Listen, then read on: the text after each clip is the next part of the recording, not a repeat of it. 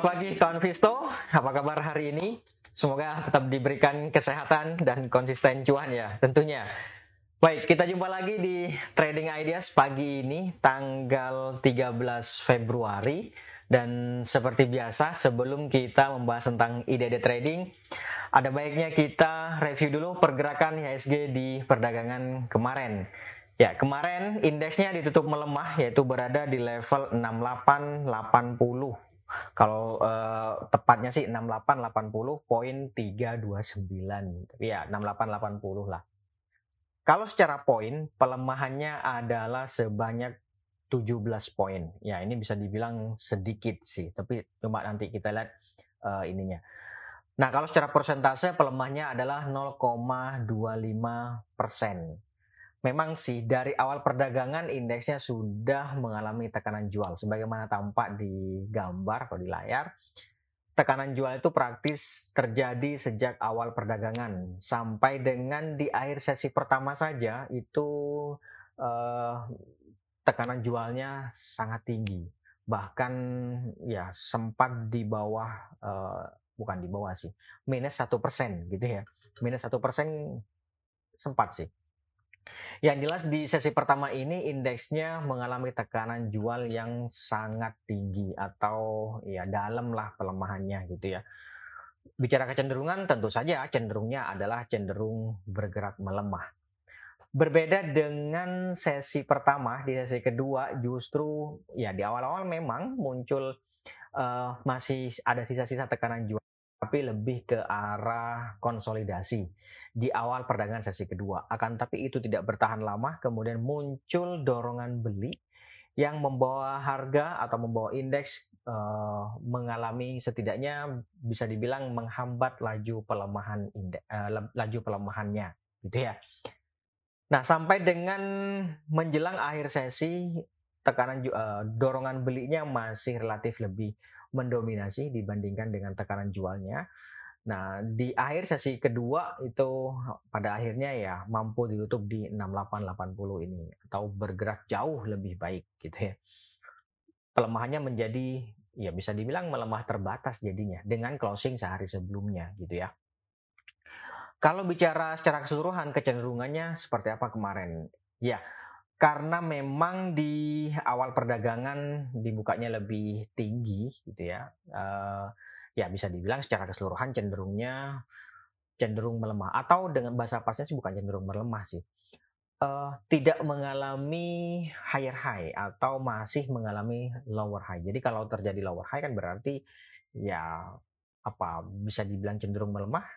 Ya bolehlah kalau mau dianggap seperti tapi kalau bicara dominasi sebenarnya dominasinya masih didominasi oleh tekanan jual ya kan dari sejak sesi pertama itu di awal sesi pertama sampai dengan akhir sesi pertama saja itu kan dominasinya sangat kuat banget gitu Oke, itu dia untuk uh, eh, ISG-nya. Kemudian dari pelemahan yang terjadi di indeks uh, tersebut, ya meskipun pelemahannya di akhir-akhir sesi sudah mulai membaik, tapi tetap saja dia tidak mampu uh, apa memasuki teritori positif gitu ya. Jadi saham-saham apa saja sih di perdana kemarin yang membawa indeks bergerak melemah tersebut? Yang pertama ada Goto, kemudian ada Bian, lalu ada BCA, ada Unilever, dan terakhir ada Adaro. Itu dia lima besar saham yang uh, membawa indeks bergerak melemah. Sekali lagi uh, tampak di gambar Goto, Bian, BCA, Unilever, dan Adaro. Nah, uh, Sementara sebaliknya, lima besar saham yang mencoba untuk menghambat laju uh, pelemahan indeks itu apa saja? Ya, yang pertama ada BRI. Kemudian ada Kalbe Farma, lalu ada Telkom, kemudian ada Semen Indonesia atau SMGR, dan terakhir ada MDKA atau Merdeka Copper Gold. Nah, itu dia lima besar saham yang uh, mencoba untuk menghambat laju pelemahan indeks. Bagaimana dengan transaksi asing? Ya, di perdana kemarin asingnya sendiri mencatatkan net buy yaitu sebanyak 754 bio. Ini banyak banget. Uh, ya sedikit bukan anomali sih, mungkin lebih pasnya tidak biasa saja gitu kan ya. Indeksnya bergerak melemah sementara asingnya net, uh, net buy meskipun sempat terjadi beberapa kali tapi ya itu tidak bukan suatu kebiasaan sih biasanya kan kalau indeksnya melemah asingnya kebanyakan net sell kayak gitu ya ini net, net buy-nya juga nggak tanggung-tanggung secara keseluruhan sih memang 754 tapi kalau kita coba bedah lagi uh, di perdagangan reguler saja asingnya mencatatkan net buy yaitu sebanyak 567 bio. Mungkin bisa ditampilkan Pak Produser. Asingnya net buy-nya 567 bio di pasar reguler. Sementara di pasar non regulernya asingnya mencatatkan net buy juga sebanyak 5, uh, 187 bio. Jadi secara keseluruhan menjadi 754 bio. Banyak sih ini, banyak banget gitu ya. Nah, dari net buy asing yang terjadi di pasar reguler tersebut, dari net buy asing yang terjadi di pasar reguler tersebut, saham-saham apa saja sih yang uh, banyak dibeli oleh asing? Lima besar saham yang paling banyak dibeli oleh asing. Yang pertama ada BRI, kemudian ada Bank Mandiri, lalu ada BCA, kemudian ada Semen Indonesia, dan terakhir ada Adaro. Itu dia lima besar saham yang paling banyak dibeli oleh uh, asing. Tiga terbesar adalah saham-saham perbankan ya. BRI, Mandiri, BCA. Yang tertingginya 329 bio itu BRI. Sebenarnya sih juga termasuk ada UT Antam bahkan Goto juga termasuk salah satu yang paling banyak dibeli oleh asing. Meskipun kemarin penurunannya 6% ya, ternyata asing sudah mulai kolek. Tapi dia, dia masuknya 10 uh, besar, bukan di lima besar. Nah, sebaliknya, lima besar saham yang paling banyak dijual oleh asing di perdana kemarin ada apa saja? Yang pertama ada Unilever, kemudian ada MAPA, lalu ada INTP, kemudian ada ITMG, dan terakhir ada uh, Kalbe Pharma. Itu dia lima besar saham yang paling banyak dijual oleh asing. Unilever sendiri yang paling banyak dijual oleh asing itu 97 bio. Jadi masih uh, di antara yang paling banyak dijual dengan paling banyak dibeli itu masih lebih banyak uh, paling banyak dibeli. Uh, gimana sih? Ya gitulah pokoknya ya. Ya namanya juga net buy ya, asingnya net buy. Oke. Okay. Um, sebenarnya termasuk juga ada Aces, uh, BNI, Arto itu dia masuk ke sisi yang paling banyak dijual oleh asing, tetapi masuknya ke 10 besar. Baik, itu dia untuk transaksi uh, asing. Bagaimana dengan outlook hari ini? Ya, ini dia. Sekarang kita ke sini kawan. Oke, sebagaimana tadi saya sampaikan, kalau melihat pergerakan uh, eh, ISG-nya di perdagangan kemarin, ini kan tadi sempat bergerak melemah emang bahkan eh, satu persen kalau tidak salah ya. Akan tetapi kemudian di akhir sesi muncul dorongan beli yang mencoba untuk menghambat laju pelemahan. Coba saya gedein dulu ini. ini bisa dibilang uh, dragonfly doji, gitu ya. dragonfly doji kalau ada di bawah kayak gini, maka akan ada peluang untuk mengalami rebound ada peluang untuk mengalami rebound. Maksudnya gini, uh, sehari sebelumnya ini kan mengalami tekanan jual nih. Ini uh, uh, apa namanya? Sehari sebelumnya ya, yang ini nih, yang gede candle. Ini kan mengalami tekanan jual cukup dalam. Nah, ini bisa dibilang sih dalam satu trennya melemah, benar kan? Nah, kemudian kenapa dibilang di bawah? Padahal kan sebenarnya kalau kita lihat dari sebulan terakhir ini kan masih di atas. Jadi tren maksudnya uh, kalau kita uh, apa lebih detail lagi dua candle ini maka ini bisa dibilang ya, di uh, level bawah cenderung melemah. Tapi secara keseluruhan secara ini sebenarnya masih mengkonsolidasi cuman spreadnya lebar. Ya kan? Nih uh, di 6825 sampai dengan 6975 ya uh, pernah sih saya sentuh saat ini dia masih untuk garis merah nih kawan. dua liter atau bisa dibilang ada di sini nih. Nih. Bahkan ini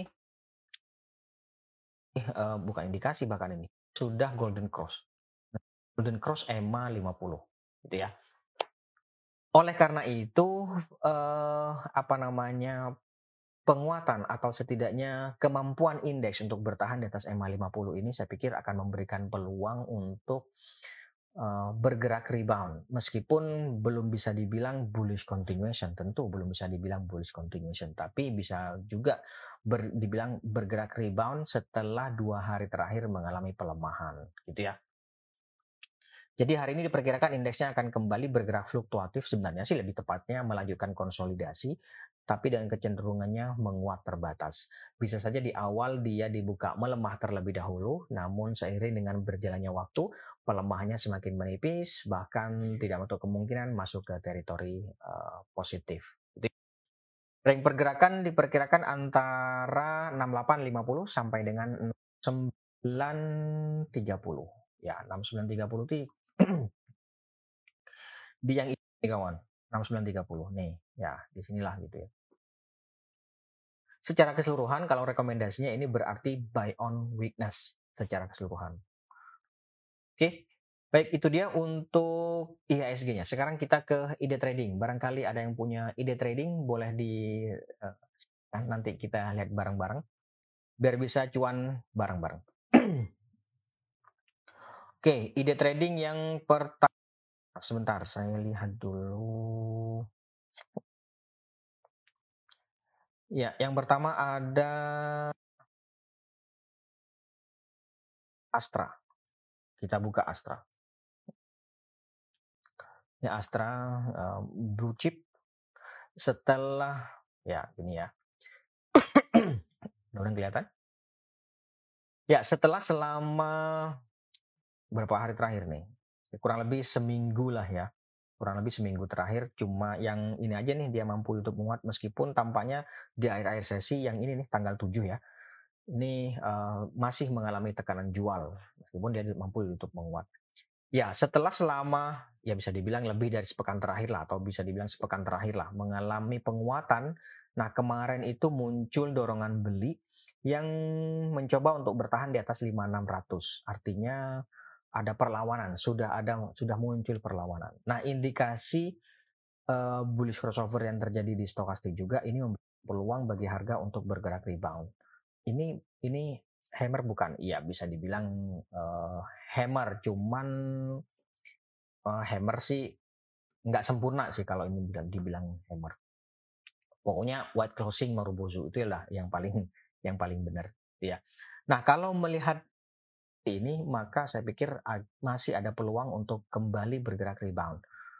Ya, jadi ini boleh sih dipertimbangkan untuk uh, speculative buy. Speculative buy bisa dipertimbangkan di 5600 sampai 5700 di level-level itu oke okay sih. Nanti target take profitnya di 5900. 5900 itu yang di sini kawan. Nih, garis yang hijau nih kelihatan ya. Saya gedein deh. nih, 5900 di sini kawan. Nih. Di atasnya ya 6000 6000 lah gitu ya. Ini turunin dikit nih. Oke, di sini deh. Ya, 6000 lah gitu. Level psikologis 6000 gitu. Jadi uh, 5600 5700 tapi kalaupun dapat misalnya nih misalnya dapat harga di 5600 ya saya pikir sih nggak harus nunggu di 5900 bahkan 5800 pun menurut saya sih sudah boleh sih dipertimbangkan untuk take profit itu udah untung uh, lumayan sih. Coba ya kita hitung ya. Kalau dapat harga 5600 kemudian kita jual 5800. Berapa kita uh, dapatnya? Tiga setengah persen. Bersihnya 3,1 persen. Wah itu sudah oke okay sih. Sudah, yang jelas sudah untung lah. Itu dia untuk Astra kawan. Kemudian berikutnya ada sebentar. Setelah Astra ada energi. Oke. Nah, ini ini lumayan juga sih. Ini oke juga sih. Saya gedein aja gini ya. Nah, gini deh. Oke. Nah, energi di perdagangan kemarin juga kembali tutup menguat atau melanjutkan penguatan yang terjadi uh, beberapa hari sebelumnya. Menariknya adalah dia bergerak di atas 262 ini ya. Apa nih? betul. Di atas 262 atau 260 lah level psikologisnya gitu ya. Atau bisa dibilang bergerak melewati EMA 50 dan ini memberikan peluang untuk berlanjut. Uh, meskipun tampaknya di akhir-akhir sesi dia mengalami tekanan jual, jadi ada dua strategi ini yang bisa dipertimbangkan. Yang pertama adalah spekulatif buy, boleh di 266 sampai dengan 270. Yang kedua adalah buy on weakness. Buy on weakness bisa dipertimbangkan di ya di 262 sampai dengan 268 atau 266 ya boleh juga di level itu. Tapi yang jelas uh, ada dua strategi yang bisa dieksekusi uh, gitu ya. Kenapa pertama spekulatif buy karena dia menguat white opening Marubozu yang terbentuk didukung juga dengan volume yang tinggi. Pun dia juga tampaknya mencoba untuk uh, bisa dibilang bergerak melewati EMA 50. Nah, buy on weakness-nya di mana? Yang pertama adalah tekanan jual yang terjadi di perdagangan kemarin, di akhir-akhir sesi perdagangan kemarin. Kemudian uh, biasanya kan kalau terjadi uh, apa long white candle kayak gini, dia uh, akan ada potensi untuk mengalami push. Oleh karena itu, masing-masing strategi ini bisa di bisa diterapkan. Maksud saya begini, kalau misalnya mau menerapkan spekulatif buy, maka TP-nya bisa dipertimbangkan di 280 sampai dengan 290-an lah gitu ya. Atau yang ya yang terdekat 280 sih.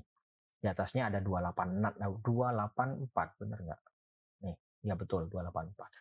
Nah, kalau uh, misalnya hari ini dia dibuka melemah atau ya dibuka melemah gitu lah ya, terus kemudian turun, berarti kan bisa dipertimbangkan juga nih buy on weakness. Kalau buy on weakness misalnya dapat harga di berapa? 262. Oke. Okay. Dapat harga di 262, nggak usah nunggu terus 280. 270 udah boleh sih dipertimbangkan untuk take profit. Bener nggak? Coba deh kita kalau misalnya dapat harga di 262 lah katakanlah ya. Terus kemudian kita jual di 270. Sebenarnya kita untung berapa sih? 3 persen, bersihnya 2,6 persen itu cukup.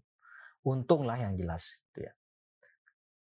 Gitu ya. Jadi uh, misalnya dia di mengalami open gap, menurut saya sih mending tunggu aja dulu, ya. Tunggu di 270 atau di bawahnya. Tapi kalau misalnya dia uh, dibuka melemah nih, kemudian dia dibawa turun, ya udah buy on weakness. Tapi kalau dibuka melemah, kemudian dia bergerak naik sampai 270, apa atau bahkan di atas 270 nah itu baru spekulatif buy kayak gitu. Gitu ya itu untuk uh, energi. Stop lossnya nanti kalau misalnya dapat harga katakanlah ya uh, cukup bisa katakanlah dapat harga di berapa 266 lah misalnya. Ya kalau dapat harga di 266 ya di bawah 260 nanti ininya uh, stop lossnya. Tapi kalau dapat harganya di 262 ya saya pikir boleh di bawah dikit lah 256 atau berapa gitu Ya. Oke, itu untuk uh, energi. Kemudian kita lanjut lagi. Sebentar ada hmm, Inco. Inco. Oke, Inco. Bentar. Nah, ini dia in Nah, Inco ini menurut saya cukup menarik juga. Hmm, ya, jadi gini. Sebenarnya dia mengalami konsolidasi nih. Saya kecilin ya, mudah-mudahan kelihatan. Nah, kelihatan ya. Jadi selama berapa bulan nih? Tiga bulan terakhir lah dia mengalami konsolidasi, yaitu di 7000 supportnya. 7000 kayak gini nih kawan ada dua strategi juga nih yang bisa dipertimbangkan di Inco ini melihat seperti ini. Yang pertama adalah uh, speculative buy yaitu di 7100 sampai dengan 7200. Kenapa demikian? Formasi candle yang terbentuk dua candle terakhir ini ya. Ini ini namanya homing pigeon. Ada peluang untuk mengalami uh, rebound. Tingkat reliabilitasnya atau tingkat kehandalannya ya moderate sih memang ya uh, apa ini homing pigeon. 7100 sampai 7200 boleh dipertimbangkan di level-level itu. Nanti TP-nya, target take profit-nya 7425 nih di sini nih kawan. Garis yang hijau nih. Boleh dipertimbangkan di sini. 7425 di atasnya 7575 ya cukup ideal sih di sini. Benar nggak? 7575, 7650 ini sudah uh, ideal atau area ada yang bilang area resist. Nah, bahasanya. Oke, baik itu dia untuk uh, Inco. Stop lossnya nanti di bawah 7000. Jadi tadi saya bilang uh, ada dua strategi. Yang pertama adalah ini spekulatif buy 7100 sampai dengan 7200 ya kan karena itu tadi karena apa namanya munculnya homing pigeon terus kemudian ini sudah stokasnya sudah juga sudah oversold gitu kan akan tetapi strategi yang kedua ya boleh saja sih buy on weakness. Kalau mau buy on weakness yang cukup ideal memang di sini 7000 sampai dengan 7100 gitu ya. Makanya tadi kalau dapat harga di 7100 ya stop lossnya di bawah 7000. Tapi kalau dapat harganya di 7000 menurut saya turunin lagi boleh sih di bawah 6900 misalnya. Ya oke okay lah gitu ya. Oke, itu dia untuk uh, Inco berikutnya temennya Antam. Kan uh, Inco beriringan dengan nah ini Antam nih. Uh, kemarin sempat dibuka menguat Antamnya hanya saja kemudian tidak mampu bergerak rebound melanjutkan penguatan. Dia mengalami tekanan jual dan sampai dengan saat ini sih masih mencoba untuk bertahan di atas 2190 nih kawan sebenarnya ini boleh juga sih untuk spekulatif buy. Cuman kalau bicara yang cukup ideal maka ini adalah buy on witness yaitu di 2190 sampai 2 ya 2190 2220 berarti kan spekulatif buy ya. Ya di 2150 nih 2150 sampai 2190 deh. Bener nggak? Tuh 2150 ini EMA 50 gitu.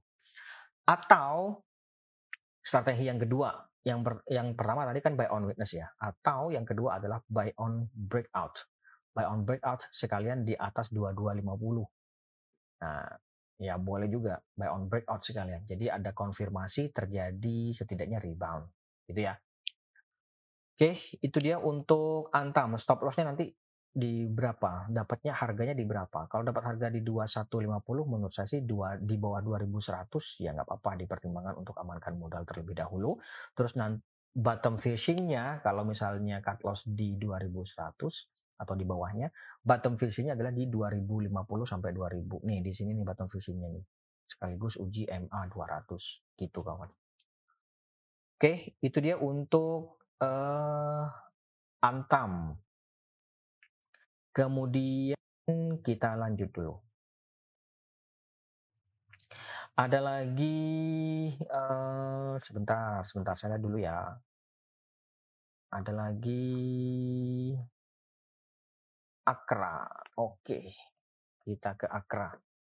Nah, ini menarik nih kawan. Ini menarik nih. saya gedein dulu deh. Nih ya kalau melihat pergerakan Akra di perdaan kemarin, dia kan uh, sudah dua hari terakhir ini. Nah, ini biasanya sih disebutnya tweezer bottom, gitu ya. Tapi yang jelas begini, dua hari terakhir ini dia tampaknya uji MA 200 atau bisa dibilang juga mencoba untuk bertahan di atas MA 200 dan saya pikir ini memberikan peluang untuk bergerak rebound. Itu yang pertama. Yang kedua adalah bullish crossover yang terjadi di stokastik ini juga memberikan peluang untuk mengalami rebound. Ya kan? Yang ketiga adalah uh, penguatan yang terjadi di perdaan kemarin itu praktis menghentikan tekanan jual yang terjadi selama lebih dari sepekan atau ya sepekan terakhir lah gitu ya. Dari sini nih tuh dua tiga empat lima nah, baru uh, mengalami dorongan beli atau ya menghentikan laju pelemahan, menghentikan tekanan jual, itu yang lebih pas. Jadi ini boleh juga sih untuk spekulatif buy. Spekulatif buy 12.90 sampai 13.10 saya pikir bisa juga dipertimbangkan di level-level itu.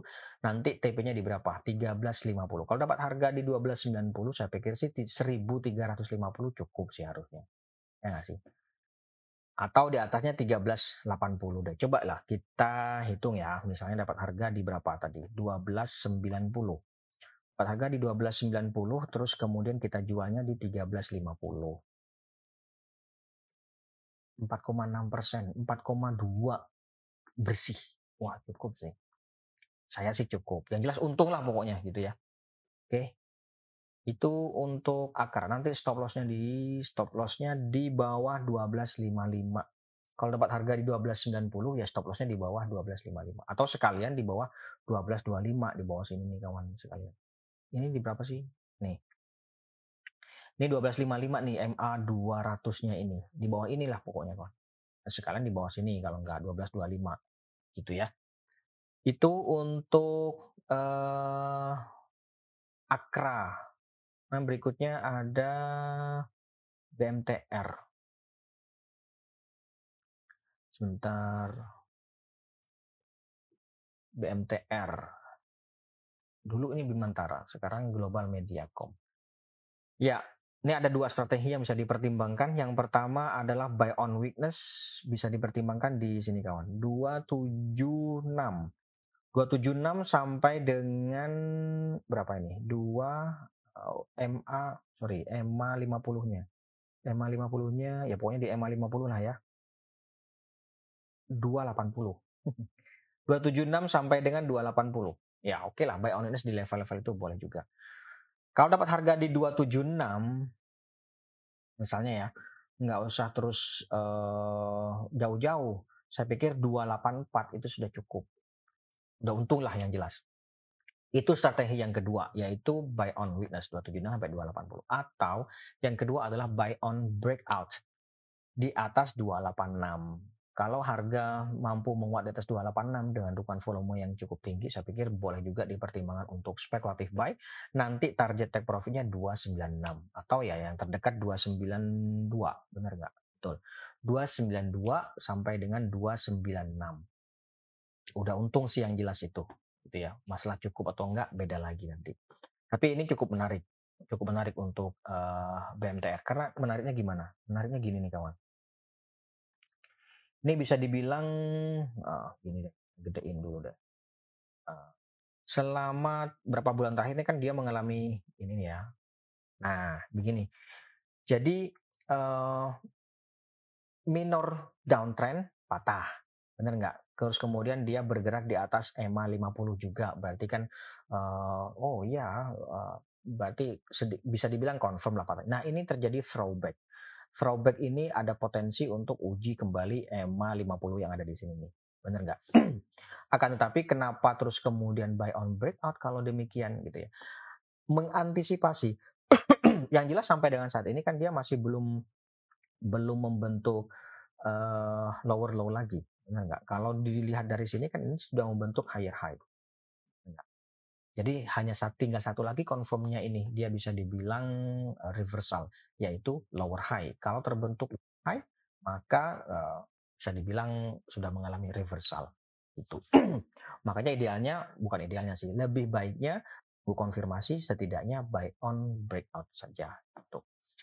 Tapi buy on boleh juga. Buy on di sini ini boleh tadi ya 276 sampai 280 atau buy on breakout di atas 2 286 pikir itu dulu Konvisto untuk hari ini. Terima kasih. Kita jumpa lagi besok. Mohon maaf jika ada salah kata. Tetap jaga kesehatan. Sekali lagi terima kasih. Selamat pagi. Salam investasiku for better tomorrow. Investasiku for better tomorrow.